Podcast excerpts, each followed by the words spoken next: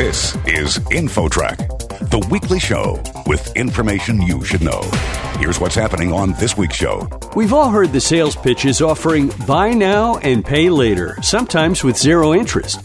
While these types of deals may seem attractive, one advocate says these loans can turn into spending traps. We'll have the story. Consumers are getting some of these items at a higher price than they might have had if we were all still using credit cards. There's a business model here that works for the financing companies and retailers. It's not clear that this is always in the interest of consumers. Then, for those tired of the day to day grind, choosing to retire and do nothing sounds tempting.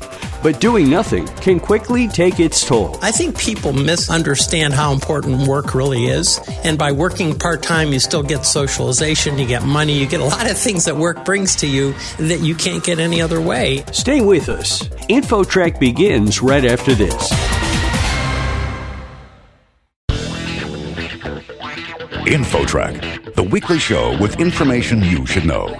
Here's your host, Chris Whitting.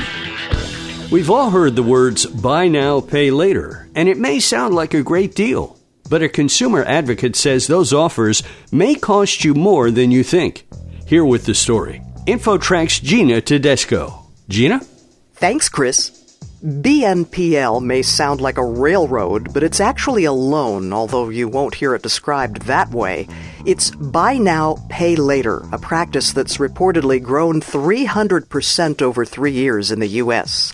Now, federal officials are taking a hard look to see if consumers are actually getting a good deal. Joining us now with more is Chuck Bell, Consumer Reports Programs Director for Advocacy.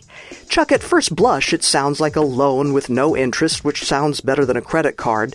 Amid the concerns, are there benefits for the consumer? Well, this can be a very uh, affordable method for financing for many purchases, particularly larger ticket items like a mattress or an exercise bike that consumers want to purchase. Typically, the way that these plans are structured, they have 0% interest. You pay 25% down on the day of the purchase. You get to take home the item, and then you're responsible for three more payments of 25% of the amount over the next six to eight weeks. So if everything goes well, you get the item that you purchased and you don't have to pay a financing charge for it. So that's all great.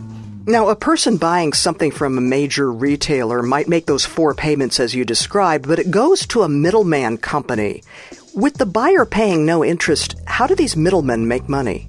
Well, they're charging a higher fee to retailers than are typically charged for the use of a credit or a debit card. So they are getting some consideration from the retailer for bringing in the customer, and the customers tend to spend more with buy now, pay later. So it's good for both the retailer and the financing company.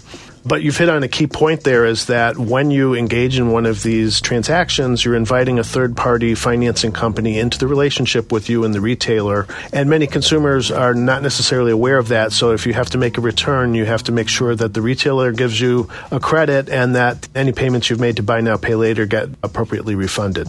And there's also those fees that are involved. Miss a payment and you can face late fees? How high might those go? Typically, a late fee for buy now, pay later plans around $8. It's not huge, and some of the plans cap it at a certain percentage of the item. So, for example, they don't want you to end up spending $100 for a $50 pair of jeans, so the fee's capped at 25% of the cost of the item. And a missed payment can also bring on interest rates. I've heard that some of these could go 30%. Is that in line with what you're seeing?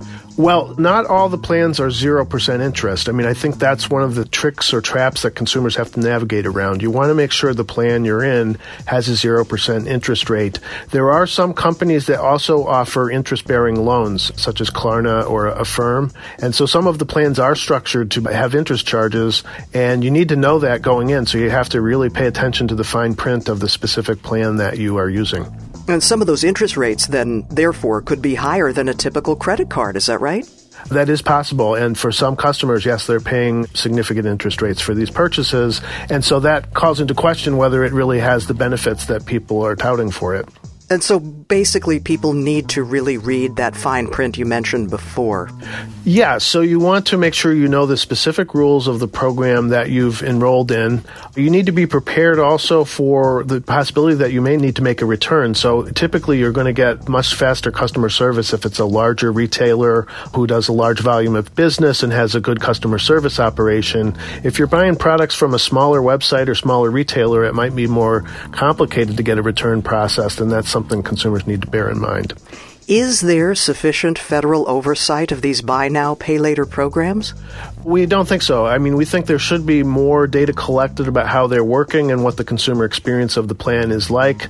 It isn't always clear what rules they're using to extend credit to people, so it is possible that people may borrow more than they're able to pay back reasonably, and that is a concern. It's not a benefit to you to take out a loan that you can't afford to pay back, and some borrowers, there's evidence that they may be already overextended on other credit accounts that they have. So that's something that we are concerned about. We're visiting with Chuck Bell, Consumer Reports Programs Director for Advocacy. Our topic concerns about the rising use of buy now, pay later programs.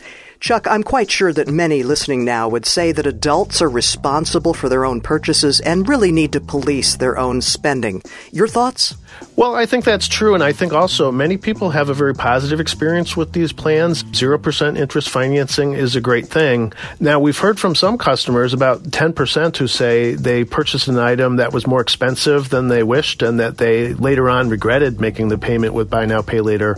So, impulse shopping is something that people need to be aware of, and this maybe gets under your radar. It may induce you to buy something that you may regret later on. And then there's about 5% of people we've heard from who really do have a hard time making a return for like a trip that they've booked or goods and services that they've ordered. So that additional level of hassle is also something people may not expect.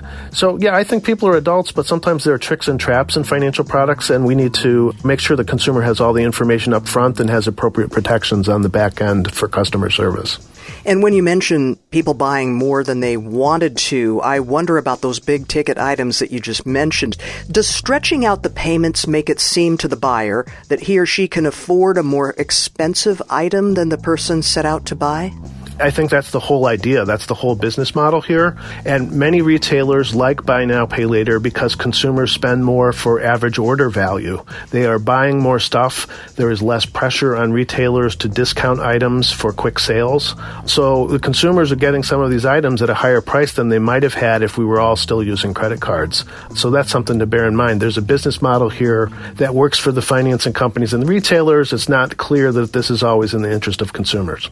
The buy now, pay later program reportedly is targeted at people who do not have a credit card to begin with. Isn't that a red flag? Well, I think it's broadly available to everyone.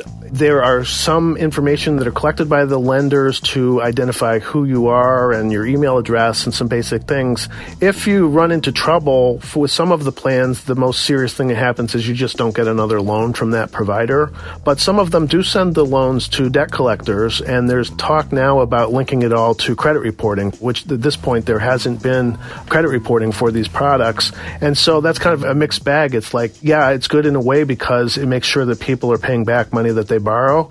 But for some borrowers, they were able to get access to this type of credit because there were relatively few controls around it. So that's sort of a double edged sword to that issue. Under a typical buy now, pay later arrangement, could a person pay off the entire bill without any added charge? In other words, could they just pay off the whole bill and not wait for the four installments? Yes, I think most plans will allow you to do that. It will pull the funds from your checking account or from a debit card. So you can do that. And most people are paying off the loan successfully, but there is research that shows about 30 to 35% of people each year have a late payment. So you want to make sure you're going to have the money in your bank account when those payments come due. And that's something that consumers really need to keep track of. Finally, if you were to advise federal officials, what protections would you want to see? We would really like to see more monitoring of how companies are handling returns and refunds because we hear from some customers that it's difficult to contact customer service and to get those refunds processed. And that is a new angle with this product to some degree that it's a little more complicated than credit cards. And also with credit cards, we have a thing known as chargeback rights, which gives the consumer the ability to dispute a transaction if the goods were faulty or never delivered. And we do not have chargeback rights for buy now, pay later loans. So in a way, way, a credit card is still a safer means of buying a big purchase or booking a trip. Particularly for travel, we're concerned about the lack of chargeback rights. Chuck Bell with Consumer Reports. Thanks so much for joining us today. Thank you so much. It's a pleasure. For InfoTrack, I'm Gina Tedesco. Next, how to retire and not shorten your life. That story coming up. You're listening to InfoTrack. More after this.